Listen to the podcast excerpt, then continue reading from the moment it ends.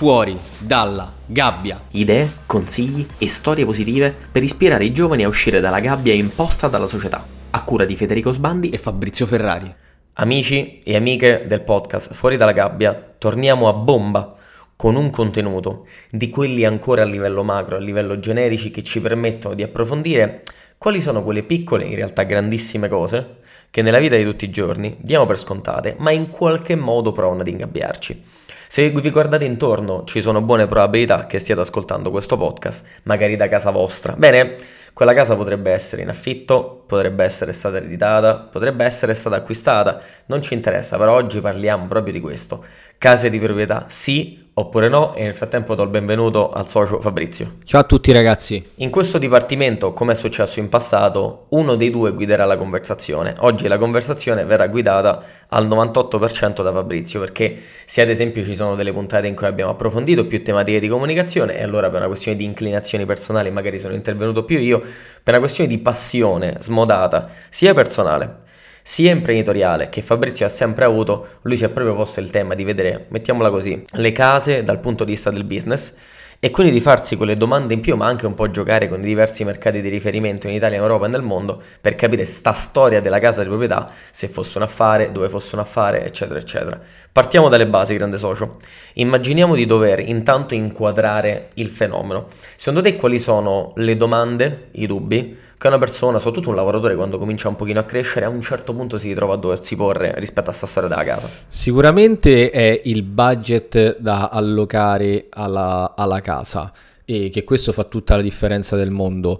E questa domanda uno se la fa anche in base al lavoro che uno fa. E, e, qui diciamo nasce il primo, come dire, grande, um, grande ostacolo, nel senso se io ho mediamente un lavoro da 1500 euro al mese e a cui devo sottrarre già delle spese di sopravvivenza, posso andarmi a indebitare per una casa, per un mutuo da 600-700 euro al mese, anche se fosse 500 euro? La, domanda che, la risposta che ti dico è no. Quindi effettivamente la domanda è anche oltre al budget e anche a dove comprare casa, perché ovviamente noi essendo cresciuti a Roma, a Milano, abbiamo queste come opzioni, diciamo, papabili, soprattutto per il lavoro che abbiamo fatto. Però essendo noi anche magari persone che possono lavorare da remoto, non è detto che sia Roma o Milano la meta e questo cambia tutta la partita. Rispetto alla proporzione che hai appena sollevato, no? quella di dire se io guadagno 1500, potenzialmente neanche un terzo dei soldini che io guadagno dovrebbero essere allocati per il mutuo.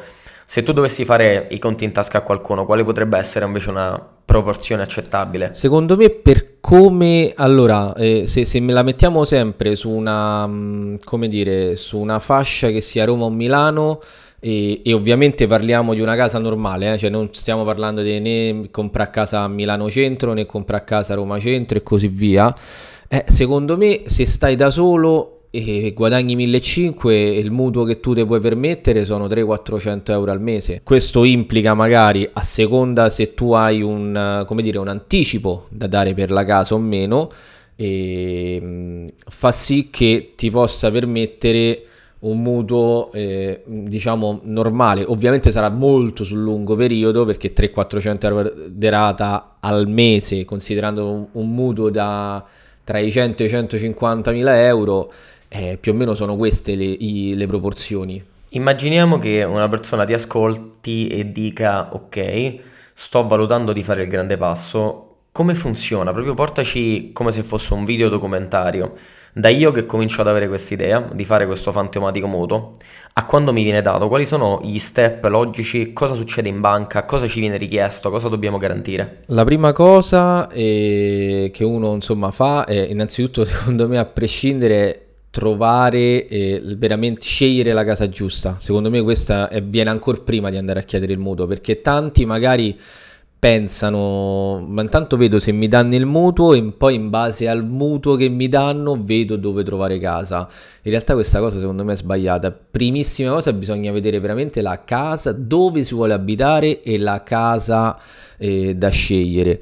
Fatto questo, il, ovviamente insieme a spesso, lo sai qual è il punto? Che ad oggi praticamente l'agente immobiliare fa il mercato, difficilmente il privato eh, va a trattare, più che altro perché tutte le case sono in mano all'agenzia immobiliare.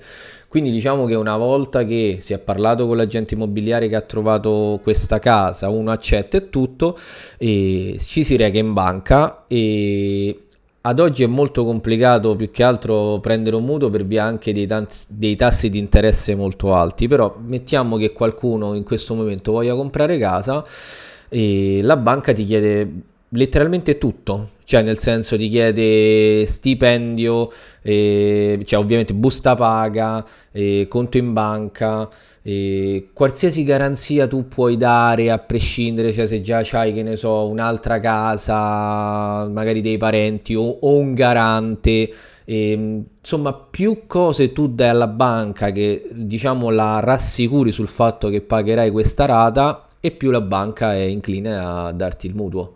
Immaginiamo a questo punto che una persona che ci ascolta statisticamente potrebbe lavorare nel digitale solo perché magari è quella un po' la fascia da cui noi attingiamo. Tu mi insegni che nel nostro settore, se uno dovesse ipersemplificare, ci sono, come tra l'altro abbiamo parlato in un'altra puntata con Boschetti, ci sono i dipendenti, i freelance e gli imprenditori. Uh, quale di queste tre formule professionali e contrattuali fa stare più serena la banca?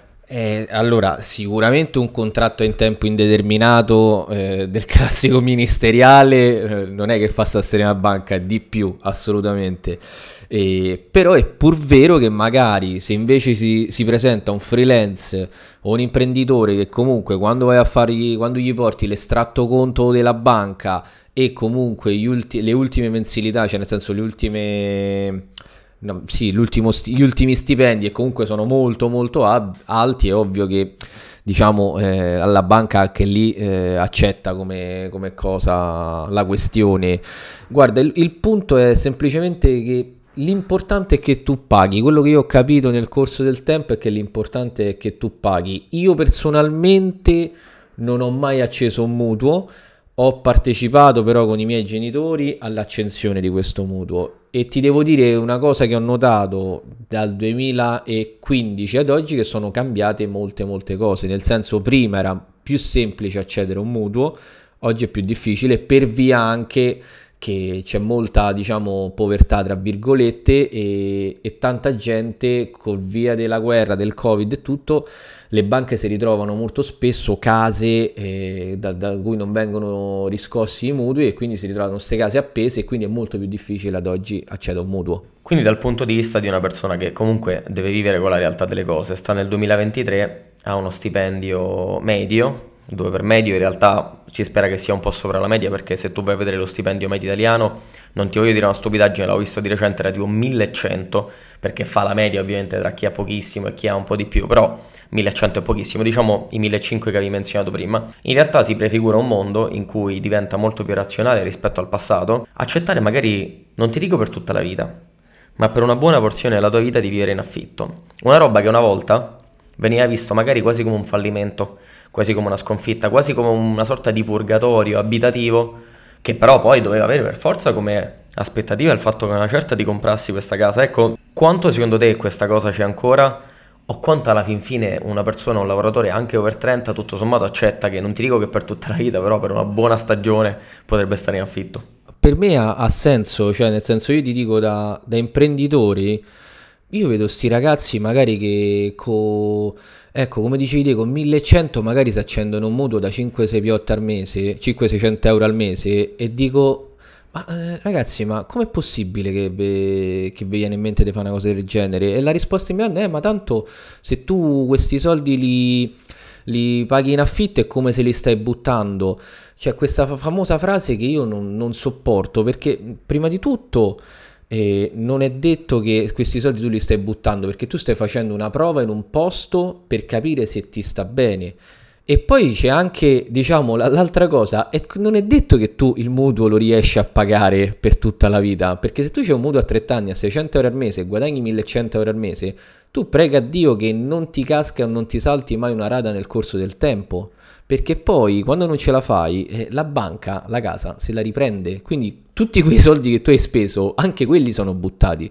Vedi, c'è, questo, c'è questa mentalità che secondo me ancora non, ehm, non, viene percepita. Quindi, anzi, come dici te, se un ragazzo con 1100 se ne va in affitto, io dico ben venga e metta da parte una piccola parte, poi per un domani cercare A di aumentare il suo stipendio e B magari di trovare la realtà giusta. Prendi tempo, come dici te giustamente. Ah, su questo do un piccolo commento personale, attingo a magari quella che può essere la mia esperienza, però anche guardandomi intorno, persone che vivono nel digitale.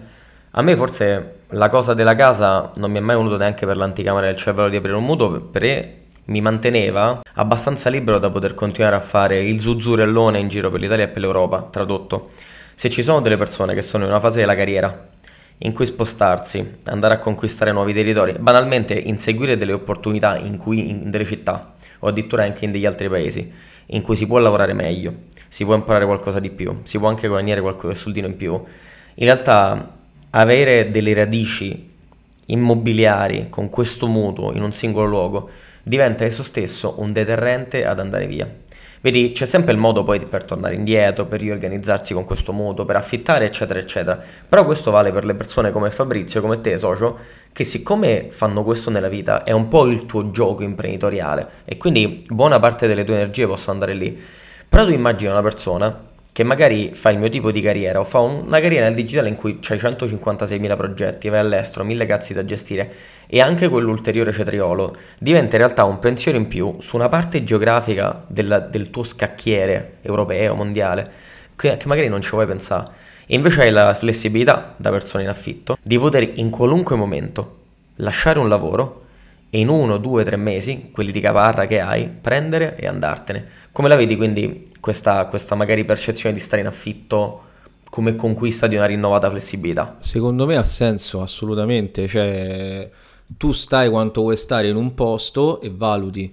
Cioè, come dici te giustamente, io mi accollo la pratica perché semplicemente a me piace eh, casa mia di proprietà perché eh, diciamo sono riuscito a comprarle tutto, ma piace l'immobiliare in generale, cioè non, non mi occupo solo de- della mia casa, ma ho fatto anche investimenti immobiliari all'estero, quindi è, è una sorta di lavoro a tutti gli effetti, quindi per me va bene mentre per chi vuole sperimentare tutta la vita, poi oh, a meno che ovviamente uno non, come dire, non guadagna una cifra veramente spaventosa o magari non ha ereditato case o ha la possibilità di fare un, un affare con qualcuno, poi una volta che uno magari lì compra un immobile e lo mette a reddito, ovviamente ci sono anche le persone competenti che gestiscono questa cosa.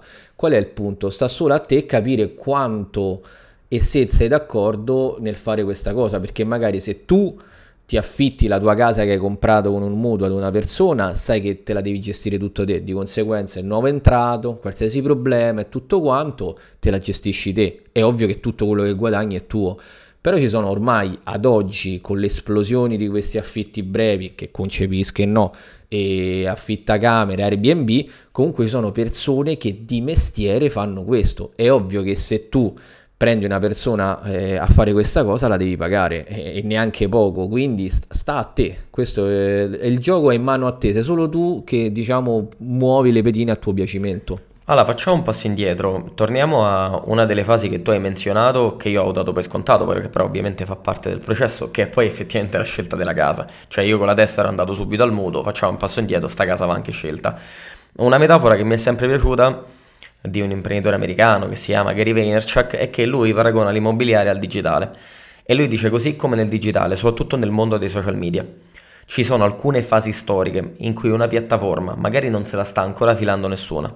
Se tu ci arrivi prima degli altri, così come nell'immobiliare, se investi tempo ed energie prima degli altri in un certo territorio, poi magari dopo uno, due, cinque anni, comunque hai un ritorno, perché improvvisamente tutti sono arrivati su quel canale social, così come si è sopravvalutato improvvisamente un certo territorio e tu che hai investito prima degli altri, nel caso dell'immobiliare i soldini e nel caso del digitale la tua attenzione e il tuo tempo, vinci.